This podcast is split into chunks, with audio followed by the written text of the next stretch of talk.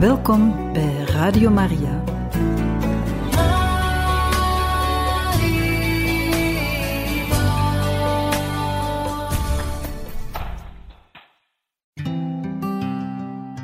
Pelgrim in eigen land.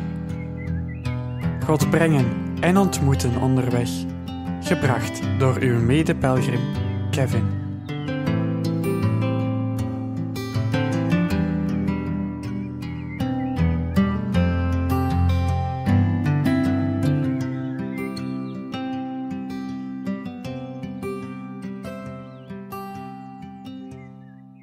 Harte welkom, beste luisteraars van Radio Maria en dierbare medepelgrims van Pelgrim in Eigen Land.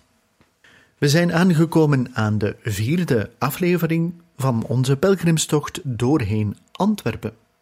Waren we vorige keer nog te gast bij zuster Maria Margaretha van de Engelen in de Karmel van de Rozier, een echt slotklooster waar de zusters het Karmelitaanse spiritualiteit, het Karmelitaanse ideaal, beleven, zeker ook gebed, contemplatie, onthechtheid ook aan de wereld. Ze leggen namelijk de drie geloftes af van armoede, kuisheid en gehoorzaamheid.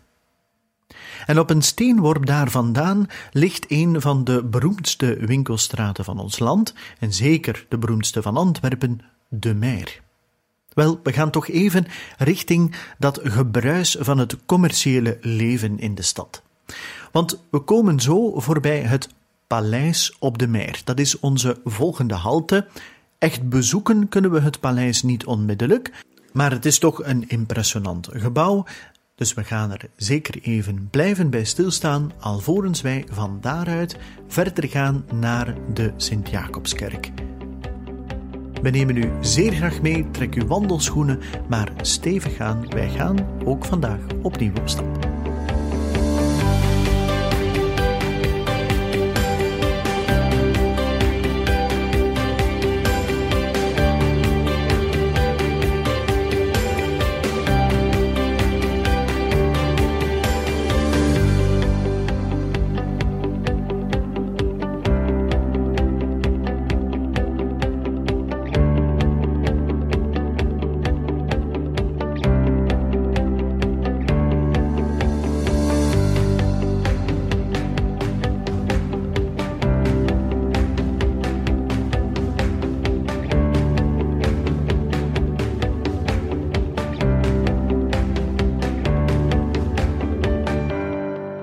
Alvorens wij langs de Meijer verder gaan en ook het paleis van de Meijer zullen ontmoeten, komen we nog voorbij een andere belangrijke trekpleister van Antwerpen, het Rubenshuis.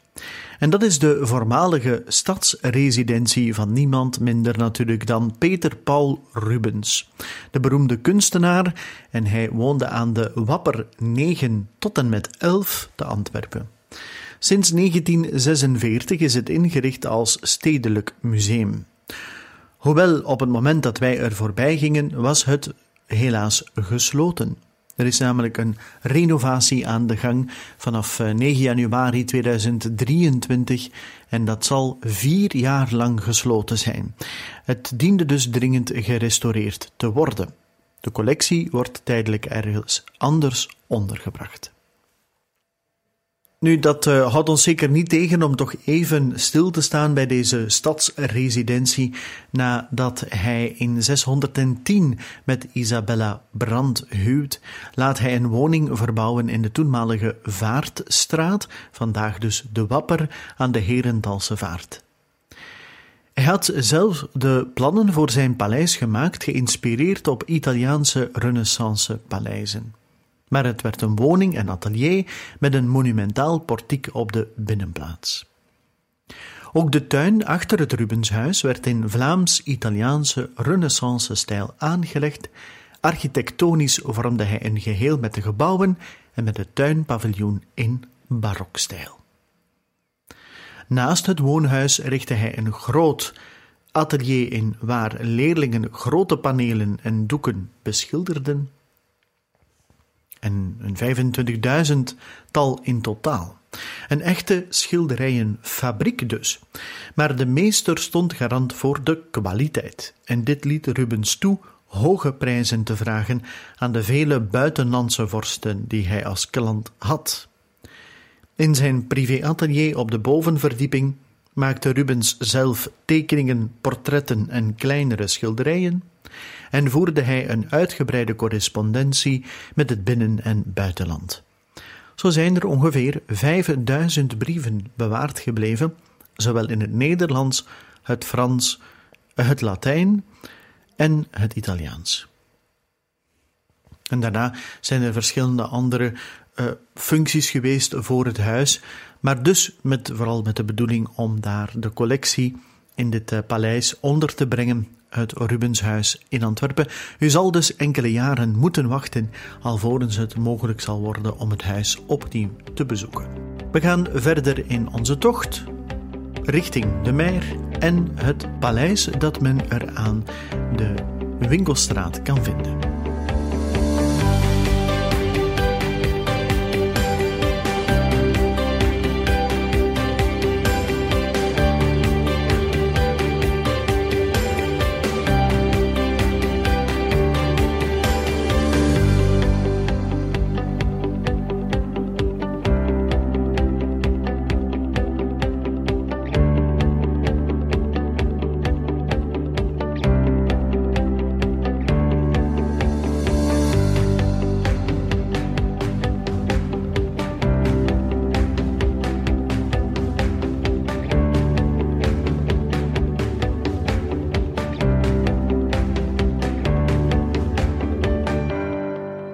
Samen met de Keizerlei, de Teniersplaats en de Leijstraat vormt de Meer als het ware de verbinding tussen het Centraal Station en het historische centrum van de stad Antwerpen.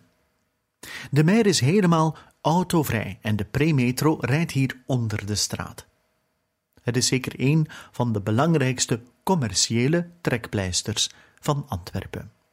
Het oudste gedeelte aan de Huidevettersstraat, thans nog steeds het breedste stuk, was oorspronkelijk in de dertiende eeuw enkel een stilstaand water. Vandaar de benaming Megre, waarschijnlijk ook gebruikt als houtdok.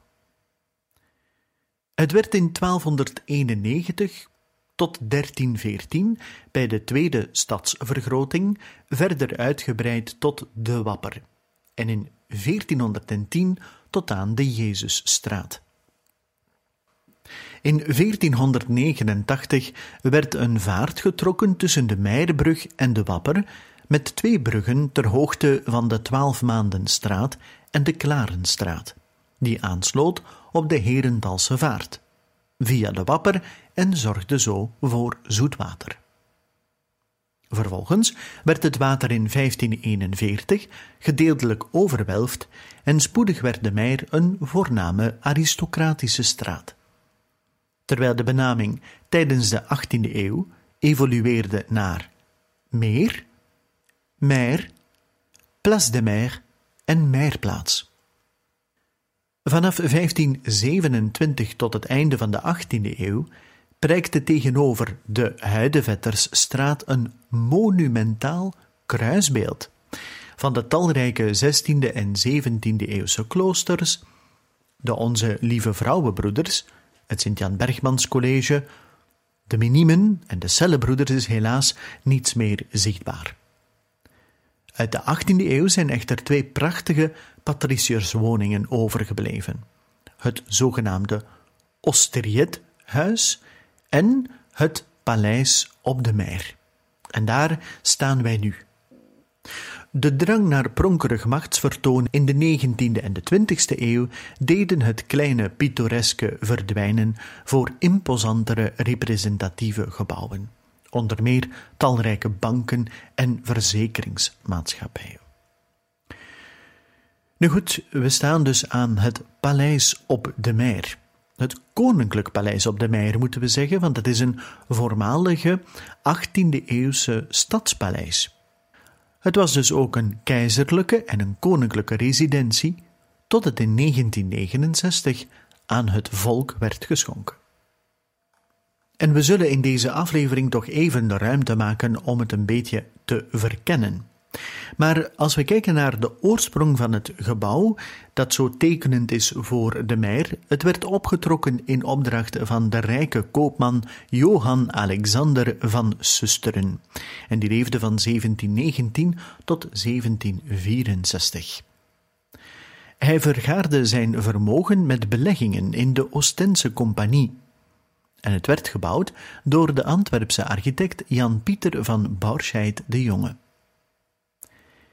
In 1745 liet Van Susteren daarvoor drie panden afbreken op de Meijer om er zijn droompaleis op te laten trekken. Nu, de koopman die woonde eigenlijk in een kasteel in Schravenwezel, maar hij wou ook in de stad Antwerpen een residentie. Nu, helaas heeft hij zijn droomstek nooit volledig afgewerkt gezien, omwille van zijn kinderloze dood in 1764. Na zijn dood werd het goed verkocht aan jonkheer Johannes de Fraula, die zorgde voor de verdere afwerking van de woning, de bouw van de stallingen en de aanleg van de tuin. In 1777 verkocht hij het gebouw aan de graaf Jean-Alexandre Rose de Bessy en zijn echtgenote Marie-Anne Joseph van de Werve. Hun dochter, Caroline Marie-Joseph, gehuwd met de graaf Charles-François de Broekhoven de Bergijk, erfde het gebouw in 1798 en verkocht het in 1812 aan Napoleon. Het was de gunstige ligging die de aandacht wekte van de Franse keizer Napoleon Bonaparte toen onze gewesten na de Franse Revolutie in zijn handen kwamen. Hij betaalde er 170.000 francs voor. Hij liet het paleis ombouwen tot vier appartementen: eentje voor zijn grootmaarschalk, de hofdame, de keizerin en eentje voor zichzelf. Hij liet de salons ook verfraaien en inrichten met Franse empire-meubels. Parijse decorateurs, zoals Pierre Fontaine, werden hiervoor belast. Verder liet hij ook meubels uit Frankrijk en uit het paleis op de Dam in Amsterdam aanbrengen. Kandelaars, wandtafels, meubels van rood-bruin mahoniehout werden vervaardigd, net als ornamenten in verguld brons. Ja, Napoleon zag het groots voor zijn paleis. En u raadt het al, ondanks alle inspanningen heeft hij er nooit verbleven, want wanneer het paleis klaar was, zat hij al op het eiland Elba in ballingschap. Heel bijzonder is, dat is dat het paleis in handen kwam van de Russische tsaar Alexander I, die in 1814 zijn intrek nam. Op 28 juni verscheen hij op het balkon om de bevolking van Antwerpen te groeten. Het was een begin van een lange traditie. Na de verdrijving van de Fransen werden de zuidelijke Nederlanden onderdeel van het nieuwe Verenigd Koninkrijk der Nederlanden, en het paleis ging daarbij naar zijn nieuwe koning, Willem I der Nederlanden. En deze gaf opdracht tot het inrichten van de zaal van de zeventien provinciën. 1830, u hoort het al, de Belgische opstand en revolutie. Het paleis wordt opgeëist door het Belgische voorlopig bewind en kwam in de handen van het allereerste Belgische staatshoofd, de regent Erame Louis Surlet de Choquier. Een jaar later zou het paleis op de Meijer het middelpunt zijn van de festiviteiten, naar aanleiding van de blijde intrede van de eerste koning der Belgen, Leopold I. De vorst zou hier regelmatig verblijven. Ook de Britse koningin, Victoria, is tweemaal hier geweest en werd feestelijk ontvangen. Maar ook andere belangrijke gasten hebben hier verbleven, zoals de Britse premier Winston Churchill, die hier op het balkon kwam om het volk te groeten en begroet te worden. Ze gebruikten het ook als ontvangstdecor voor gasten die via de haven in het land aankwamen. Het was koning Leopold II die het paleis liet verfraaien tijdens zijn regeerperiode, en hij bouwde onder andere een grote spiegelzaal. Hij gaf de opdracht voor het bouwen van een verbindingsgalerij tussen de twee zijvleugels en modern sanitair werd ook pas in zijn periode geïnstalleerd. Tijdens de Eerste Wereldoorlog was het een tijdje de residentie van koning Albert I, toen hij moest vluchten uit Brussel.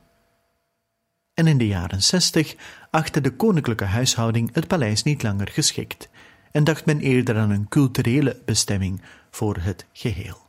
Het was dan ook koning Boudewijn die het paleis aan het volk schonk en het werd samen met het meubilair in 1969 overgedragen aan het ministerie van Cultuur.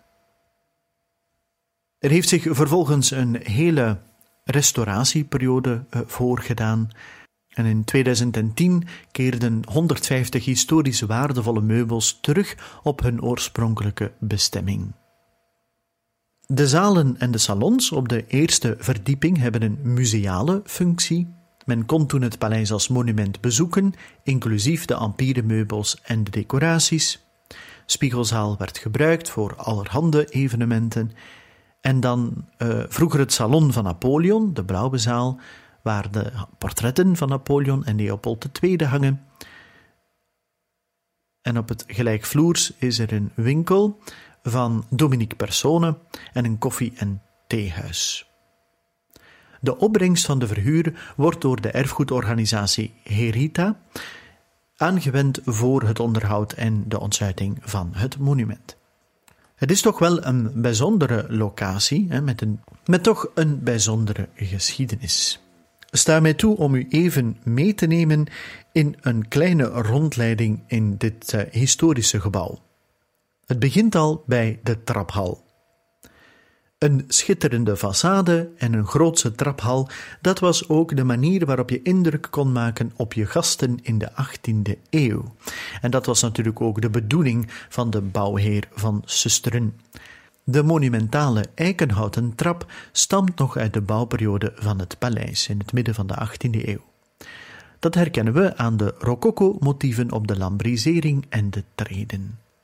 De smeedijzeren balustrade wordt vernieuwd tijdens de regeerperiode van Leopold II. Komen wij op de eerste verdieping, waar dus ja, eigenlijk Napoleon dat inrichtte als keizerlijk appartement, dan is de balkonzaal de eerste kamer van vijf salons en heeft in die tijd de functie van wachtkamer. De decoratie is in de typische empire-stijl. Voor Napoleons tijd kon je in deze ruimte een trap nemen die je naar de Belvedere bracht. En van op dit kleine dakterras kon je van een prachtig uitzicht over de stad genieten. Het balkon vervult een belangrijke rol in de geschiedenis van het paleis op de Meer. U hoorde het al, dit was de plaats waar de Russische tsaar Alexander I verscheen om het volk van Antwerpen te groeten. We gaan een beetje verder naar het Blauwe Salon. In de 18e eeuw is dit salon aangekleed in het blauw. Willem I die maakte er een eetkamer van, waar ook werk van eigentijdse kunstenaars kon worden getoond. Hij is echter te kort koning om dat nog waar te maken. De huidige wandbespanning in zijde is een reproductie. Ze werd gemaakt volgens oude technieken in de nog steeds bestaande fabrieken in Lyon.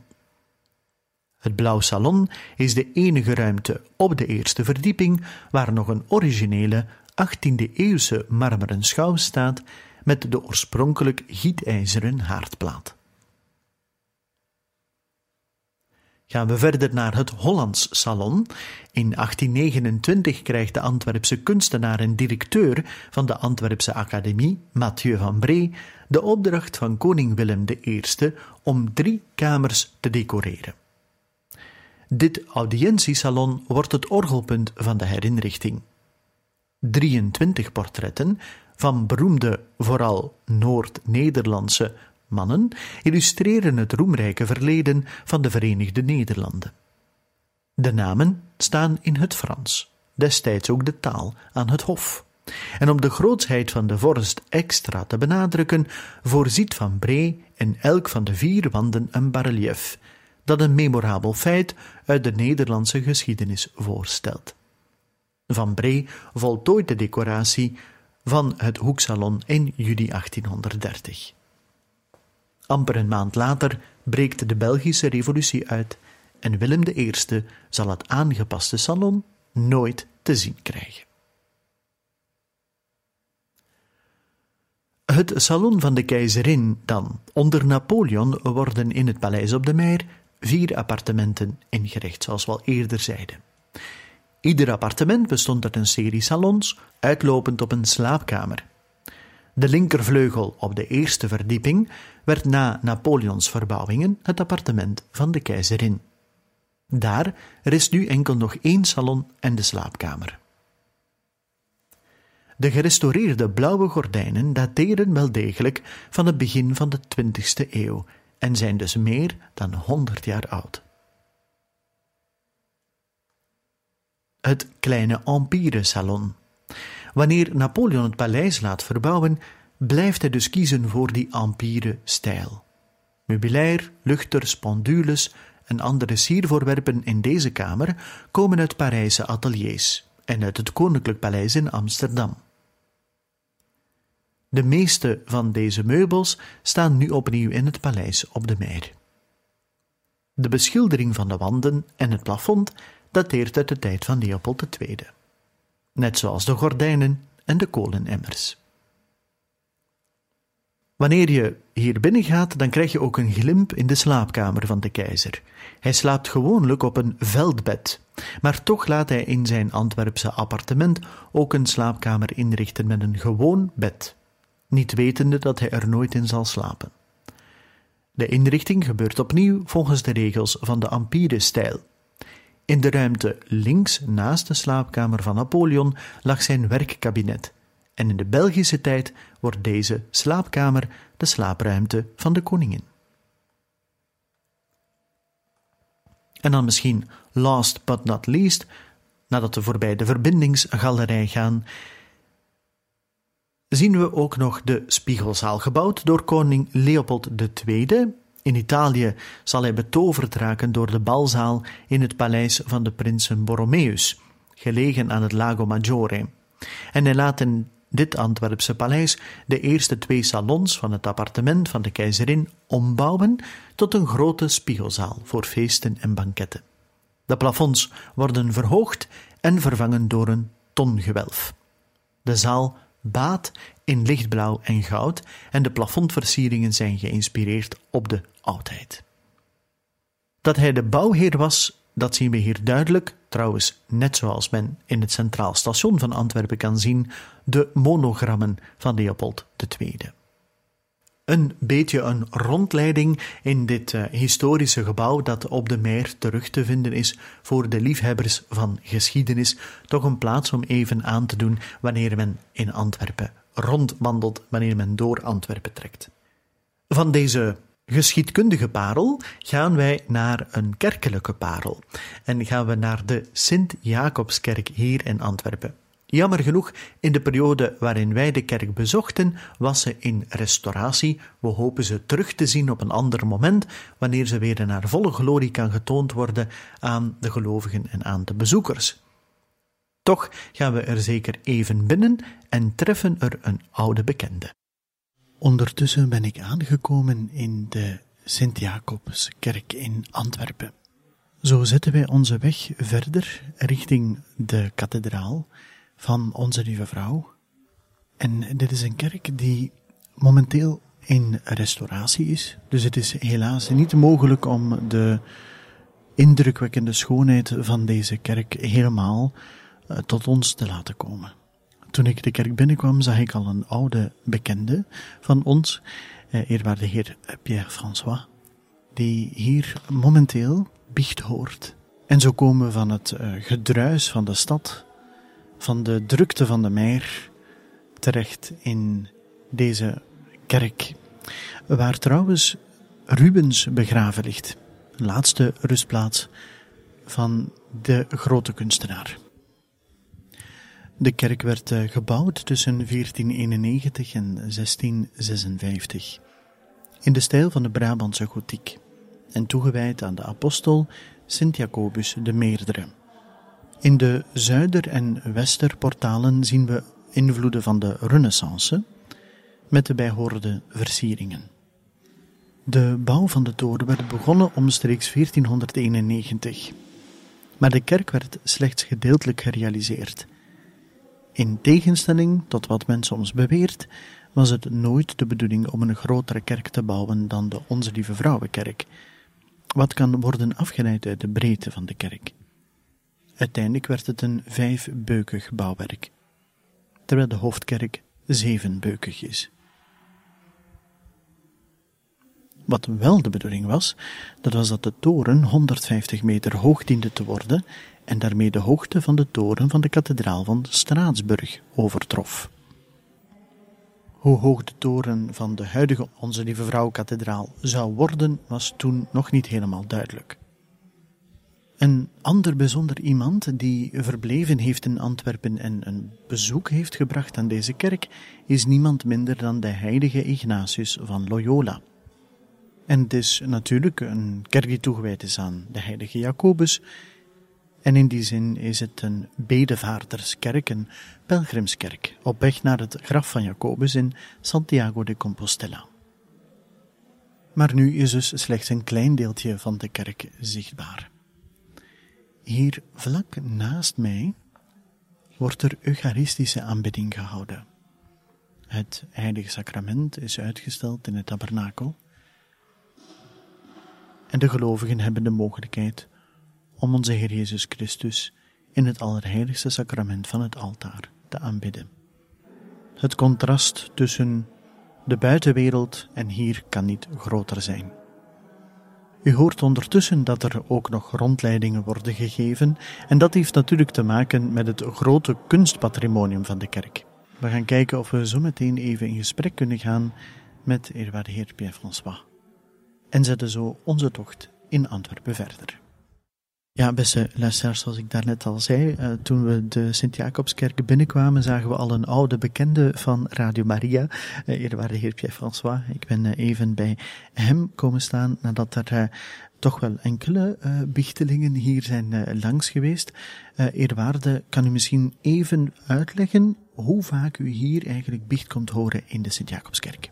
Wel, ten eerste, wat een verrassing voor mij om een bekende figuur te zien ineens. In mijn kerk, mijn bescheiden kerk. Ik ben maar hier onderpastoor en parochievicaris.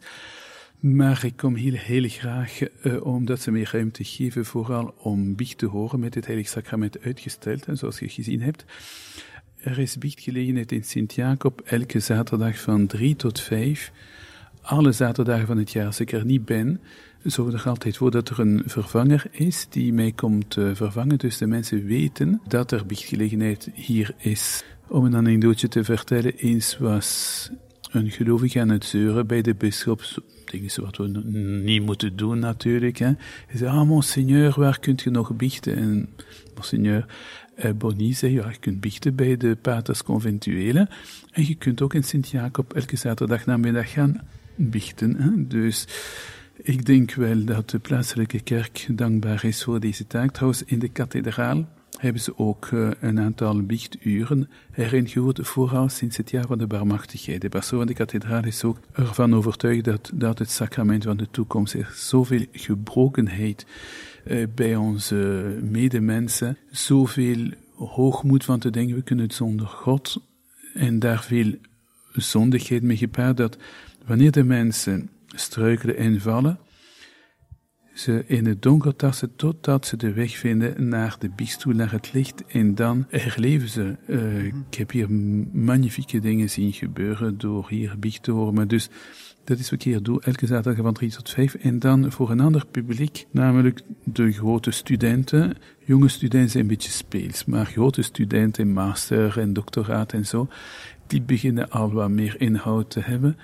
En dan de young professionals, die mensen die werken al, uh, die zijn nog niet getrouwd en die beginnen zich serieuze vragen te stellen in het leven. Ze ontdekken hoe, als ze stranden in een christelijk leven, dat de biechte manier is om ze weer in gang te krijgen. En voor die mensen heb ik de tweede donderdag van de maand van 7 tot 9, s'avonds, daar hebben we een bichtgelegenheid uh, maandelijks voor, voor dat ander publiek. Dus ik heb er twee. Een wekelijkse zaterdag van 3 tot 5 en een maandelijkse tweede donderdag van de maand van 7 tot 9 s'avonds. Dat is een van de dingen die ik blij ben te mogen aanbieden aan de plaatselijke kerk, namelijk biechtgelegenheid en mogelijkheid om te genezen. Ik denk dat de bisschop daar ook tevreden mee is, want onlangs heb ik nog mogen getuigen in het Theologisch en Pastoraal Centrum van al die genezingen, die geestelijke genezingen, verzoeningen die plaatsvinden mm, in het sacrament van de barmachtigheid. En ik zie dat veel van mijn medepriesters daar ook naar opkijken, want soms zitten ze te wachten op bichtelingen, maar eh, je moet echt kunnen erven zoals ik het geluk heb gehad, eh, te kunnen erven van een bestaande bichtgelegenheid die goed draaide, die gelanceerd werd destijds, ik denk 30 jaar geleden, door eerwaarde heer Didier van Havre. En heeft deze plaats gekozen omdat hij goed bevriend was met de toenmalige pastoor van Sint-Jacob. Ze hebben echt een mooi werk verricht. En nu zit ik hier biecht te horen elke zaterdag van drie tot vijf. Misschien toch een, een vraag eh, die ik wil stellen is, hoe komt het dat men tijdens de biecht een paarse stola draagt? Paars is eigenlijk de kleur van de boetedoening in de liturgie. Wanneer draagt men paarse gewaden in de advent en in de vastentijd? Dat zijn tijden van bekering. Wanneer dragen we het ook in een mis voor overledenen? Er is keuze tussen zwart en paars. En plaatselijke gebruiken gebruiken soms ook grijs en, en dergelijke Maar dus die kleur betekent bekering, uh, boetedoening. In een zekere zin een beetje rauw ook. Alhoewel men de zwarte kleur probeert nu niet meer zoveel te gebruiken in de nieuwe liturgie na, na het Tweede Vaticaanse Concilie om wat een tintje vreugde erin te zetten. Want in paars heb je ook een beetje rood, dat verwijst aan de martelaren. Het is een beetje lichter dan zwart. Uh, daar verwijst een beetje naar dus de vreugdevolle sacramenten, zoals uh, ja, de Eucharistie, dat in wit wordt gevierd. Dus ja, die paarse kleur heeft wel een dimensie van boetedoening. Dat is eigen aan de Roomse, de, de, de, de Latijnse rite, dus de Roomse kerk. Want in het oosten bijvoorbeeld wordt paars gebruikt als een soort dagelijkse kleur, zonder een speciale uh, dimensie. Maar je ziet toch dat de liturgie in het algemeen uh, houdt van een aantal kleuren. Groen, paars, uh, rood, wit. Dus ik denk dat dat de beste manier om die vraag te beantwoorden. Dus het is een vreugdevolle boetedoening, laat het ons zo zeggen. Ik denk dat dat een goede omschrijving is van wat de biecht eigenlijk is. Bovendien, onze huidige paus, Franciscus, is een grote advocaat, zal ik maar zeggen, een grote promotor uh, van, van het sacrament van de biecht. Merkt u dat, dat daar een verandering is in gekomen in de loop van de jaren? Dat er toch ergens een beetje een revival bezig is daarmee? Ja, de grote ommekeer is gekomen in 1983 heilig jaar van de verlossing. Toen heeft Johannes Paulus II dat heilig jaar uitgeroepen en een bekende apostolische exhortatie uitgegeven, reconciliatie uit penitentia, eh, bekering en boetedoening, eh, denk ik dat ik het moet vertalen, waarin hij herinnerde dat ten eerste de ontmoeting met Christus gepaard gaat met een beweging van bekering, punt 1. En punt 2, dat de biecht de gewone weg is voor de verzoening met God. Dus er zijn andere wegen uh, om ons te bekeren, maar de biecht is de gewone weg voor de gedoopte. Dan is er een heel aantal jonge priesters die zich gesteund hebben gevoeld om meer biecht te horen. En men heeft ook gezien dat bij de jongeren, vooral bijvoorbeeld in gebeurtenissen of events zoals de Wereldjongere Dagen, dat er veel biecht werd gehoord, dat de mensen daarmee gelukkig waren. Iemand die gebiecht heeft, is vrolijk en vredevol. Dus de biecht brengt vreugde en dat is op dit ogenblik uh, zich enorm aan het ontwikkelen. Men ziet dat de Heilige Geest bezig is. Want wat was het probleem van de jaren 60? Eh, de mensen waren heel vroom, persoonlijk, maar een sociale uitstraling van hun geloof liet een beetje te wensen over. Het Tweede Vaticaanse Concilie heeft de christenen herinnerd aan het belang van de eenheid van leven en de persoonlijke heiligheid. Maar bepaalde mensen die te oppervlakkig eh, de teksten van het concilie hebben gelezen, dachten, ja, nu in plaats van te bidden moeten we zorgen voor de armen. Het ene moest wel, maar het andere moest niet uh, nagelaten worden. Dus het is belangrijk dat we dat inzien. En Ik denk dat in de jaren 60 men te veel is gaan kijken naar het sociaal engagement. Ik zou zeggen een horizontale beleving van het geloof. Men, uh, men naasten gaan uh, helpen en ondersteunen, maar te weinig heeft gekeken naar ik ben een arme zondaar, ik heb de hulp van God nodig. En het evangelie is hoofdzakelijk een oproep tot bekering. Wat hebben de eerste christenen gezegd? Bekeert u en geloof in het evangelie. Dat heeft Jonas de Doper gezegd, heeft Jezus gezegd. Uh, veel christenen zeiden het belangrijkste is de persoonlijke bekering. Dat was een beetje in een schaduwzone geraakt, maar door een heel scherp inzicht van Johannes Paulus II is hij erin geslaagd om heel die antropologie, die christelijke antropologie om te zeggen, mannen, vergeet niet dat de moderne mens met zijn verstand, niet tegenstaande al de verwovenheden van de techniek, kwetsbaar beleeft. En je ziet het, aantal mensen met burn-out, depressie, suicidale neigingen. Men ziet dat deze maatschappij ergens tekort schiet. We hebben God nodig. En wat hebben we nodig? We hebben nodig te zeggen tegen God, Heer Jezus, Zoon van God, wees mij zondaar genadig. Zo begint trouwens de mis. Na de geloofsbenijdenis zegt de priester, mogen de Almachtige God zich over ons ontfermen onze zonde vergeven en ons geleiden tot het eeuwige leven. Ik denk dat we teruggaan naar de kern van de zaak. En dan zullen we ook oog hebben voor de armen, voor de zwakken, voor de zieken, omdat we kracht gaan opdoen in onze persoonlijke relatie tot God, die hersteld, uh, geheeld wordt dankzij die innerlijke bekering. En natuurlijk de barmhartigheid van God, die de oorzaak is van onze bekering en het mogelijk maakt. En daarom hebben we een sacrament gekregen, het doopsel 2, doopsel en de victorie eigenlijk van de ziekenzalving ook, om ons de zekerheid te geven dat God barmachtig is. Anders kunnen hopen dat God barmachtig is, maar wie zegt me dat hij mij vergeeft? De biecht zegt echt, ik ontsla u van uw zonde. Je kunt er zeker van zijn als je gebiecht hebt oprecht, dat uw zonden vergeven zijn. Anders, Heer, het spijt me, het spijt me, ja. Maar was uw spijt oprecht en gaat God u vergeven? Wie weet, hè? Ik vind het uh, fantastisch om een, uh, een toch een, een, kleine, bijna ja, catechese moment te hebben over, over de biecht. En trouwens, dank u wel om een beetje uh, publiciteit te geven aan Reconciliatio et Penitentia. Want we hebben dat voorgelezen op Radio Maria, zeer recent nog, in de kerk spreekt. Ik ben altijd blij met wat jullie doen. Of wat wij doen in Radio Maria. Ik ben ook een beetje de lid van jullie familie. Ja, en een bedevaart, je ziet, je, ja, je zet een bedevaart in eigen land, wel. Een bedevaart houdt heel dikwijls in een demarche van bekering trouwens bedevaarders, ik zie ze dikwijls wichten. Ik heb nog onlangs gezien, enkele minuten geleden zes. ja, voilà, voor de goede verstaander. Nu goed, ik, uh, ik dank u uh, van ganser harte voor, uh, voor dit kort moment dat we zo in de mooie Sint-Jacobskerk mochten hebben. Wij zien elkaar ongetwijfeld binnenkort op een andere gelegenheid terug. Met veel plezier. Tot ziens.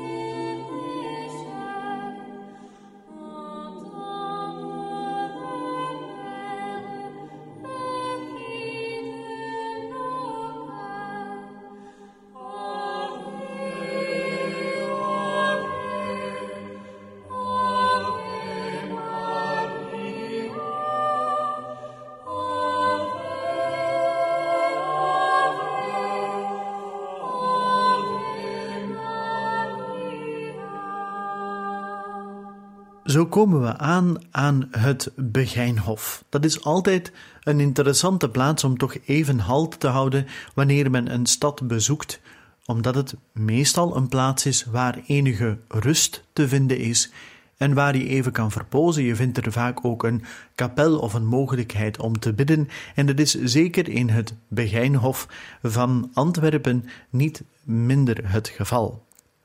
De Begijnen die vestigden zich in 1545 aan de Rode Straat. Het was een gebied dat tot het eerste kwart van de 16e eeuw was ingenomen door raamhoven, blekerijen en boomgaarden. Het vroegere Begijnhof, met de naam Curtis Sion, dat voor het eerst vermeld werd in 1240, was in 1522 door de stadsmagistraat in brand gestoken, om een belegering door Maarten van Rossum te voorkomen. Het bevond zich buiten de vesten, ter hoogte van het oude gerechtshof, en leeft tot op vandaag door in twee straatnamen in deze wijk: de Begijnenstraat en de Begijnenvest. Op het door ruil verkregen grondstuk aan de Rode Straat kwamen als eerste de kerk, de pastorie en de infirmerie tot stand, waarna het aan Sint Catharina gewijde hof in 1549 werd ommuurd. Van 1581 tot 85 verdreven de Calvinisten de Begijnen en gebruikten dit hof en de kerk als militair depot. Later, in 1619, werd een nieuwe, grotere kerk gebouwd, een driebeukige kruisbasiliek, in de Brabantse bak- en zandsteengotiek. Door de aankoop van een rij van tien huizen aan de Ossenmarkt in 1640 kreeg het Bijheinhof in hetzelfde jaar aan de zuidzijde een uitbreiding met het zogenaamde Strateken. En vanaf dan besloeg het Sint-Catharinahof een terrein van 2,5 hectare, opgedeeld in een plein Begijnhof met achterhof, infirmerie, kerk en voorhof en een straatbegijnhof ontsloten door een L-vormige steeg. Op zijn hoogtepunt omvatte het een tachtigtal begijnhuizen, waaronder drie conventen, opgetrokken in de periode tussen 1650 en 1690. In 1794 zou het Franse bewind de belangrijkste schilderijen uit de kerk roven. Deze werden openbaar verkocht en in 1799 op het Hoogkoor na gesloopt. In 1807 verlieten de Begijnen hun hof, dat tot inkwartiering van Franse soldaten was bestemd, in afwachting van de bouw van een nieuwe kazerne op de terreinen.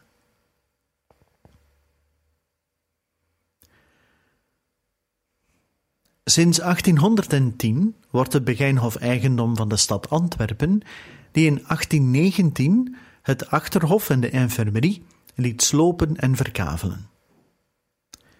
In 1821 kwamen de Begijnen opnieuw in het bezit van de restanten van het Begijnhof, gereduceerd tot een veertigtal woningen, en namen er na de nodige herstellingswerken in 1822 opnieuw hun intrek. Er werd ook begonnen met het herbouwen van de kerk, die dan uiteindelijk op 30 november 1830 werd ingewijd. Onder pastoor Johannes Baptista Duflo onderging het Begijnhof in de periode van 1905-1906 een eerste restauratie in neogotische stijl. Na de Eerste Wereldoorlog volgde nog een tweede nieuwbouwproject in opdracht van Begijn Maria Paulina Melania Gijssen, de voorzitter van de in 1922 voor het beheer van het Begijnhof opgerichte VZW Begijnhof van Antwerpen. De huisjes Bernadette Soubirou, Heilig Hert van Jezus, Heilige Theresia van het Kind aan de noordzijde van het voorhof tegen de kerk. In 1925 zouden alle begijnen hun intrek nemen in het oud convent, waarna de huizen werden verhuurd aan behoeftige vrouwen. En in 1964 droegen de vier laatste begijnen het beheer van het Begijnhof over aan het bisdom Antwerpen en verhuisden in 1968 naar het nieuwe convent. Uiteindelijk zou het een woongelegenheid worden voor bejaarde priesters, alleenstaande vrouwen en echtparen op leeftijd. Een mooie parel van rust hier te midden van de stad Antwerpen. Zeker de moeite om even langs het oude Begijnhof te gaan. Heel lang gaan we hier niet verpozen. We nemen opnieuw de Ossenmarkt en gaan zo via de Pieter van Hobokenstraat richting de kerk van Sint Paulus. En dat wordt onze laatste halte voor vandaag.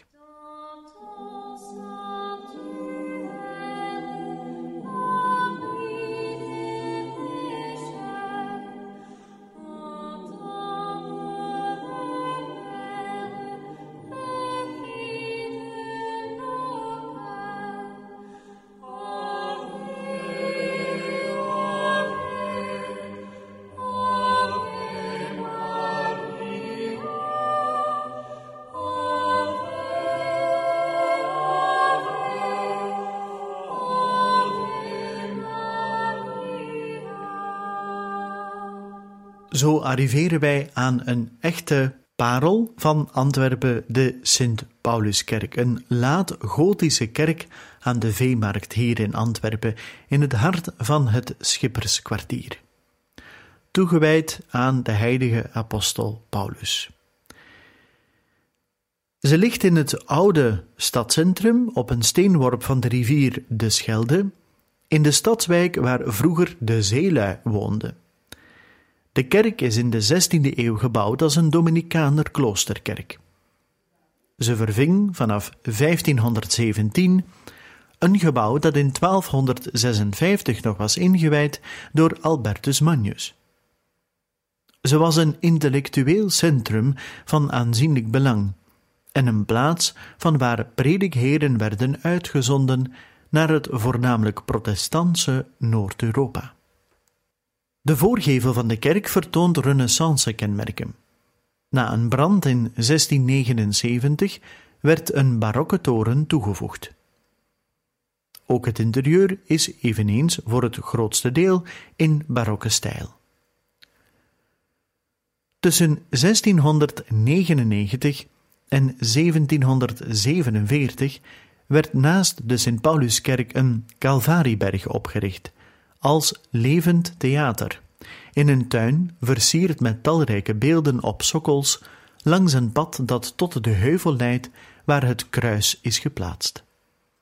Na de gedwongen sluiting van het klooster door, jawel, de Franse Revolutie in 1796 werd de kerk door de stad aangekocht en bestemd als parochiekerk. In 1968 werd de kerk door brand zwaar beschadigd. Omwonenden, voor een groot deel parochianen, vormden een mensenketting en wisten een groot deel van de kunstwerken in de nacht uit het interieur te redden. Schilderijen werden letterlijk met messen uit hun kaders gesneden. De restauratie van de kerk liet hierna lang op zich wachten. Pas na twintig jaar kreeg het gebouw opnieuw een dak. Het had een gebinte uit gewapend beton omwille van brandbestendigheid. En wat moeten wij die parochianen dankbaar zijn uit 1968? Want in de kerk is nog steeds een schilderijenreeks te zien, de vijftien mysteries van de rozenkrans.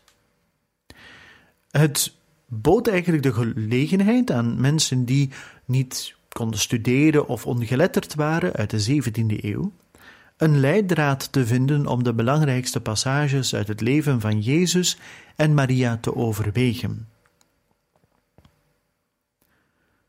De Antwerpse school is vertegenwoordigd door grote meesters hier als Peter Paul Rubens, disputa van het Heilig Sacrament, en de Geesteling van Christus, Jacob Jordaans, Antoon van Dijk, je vindt hier de kruisdraging van Christus, en Cornelis de Vos.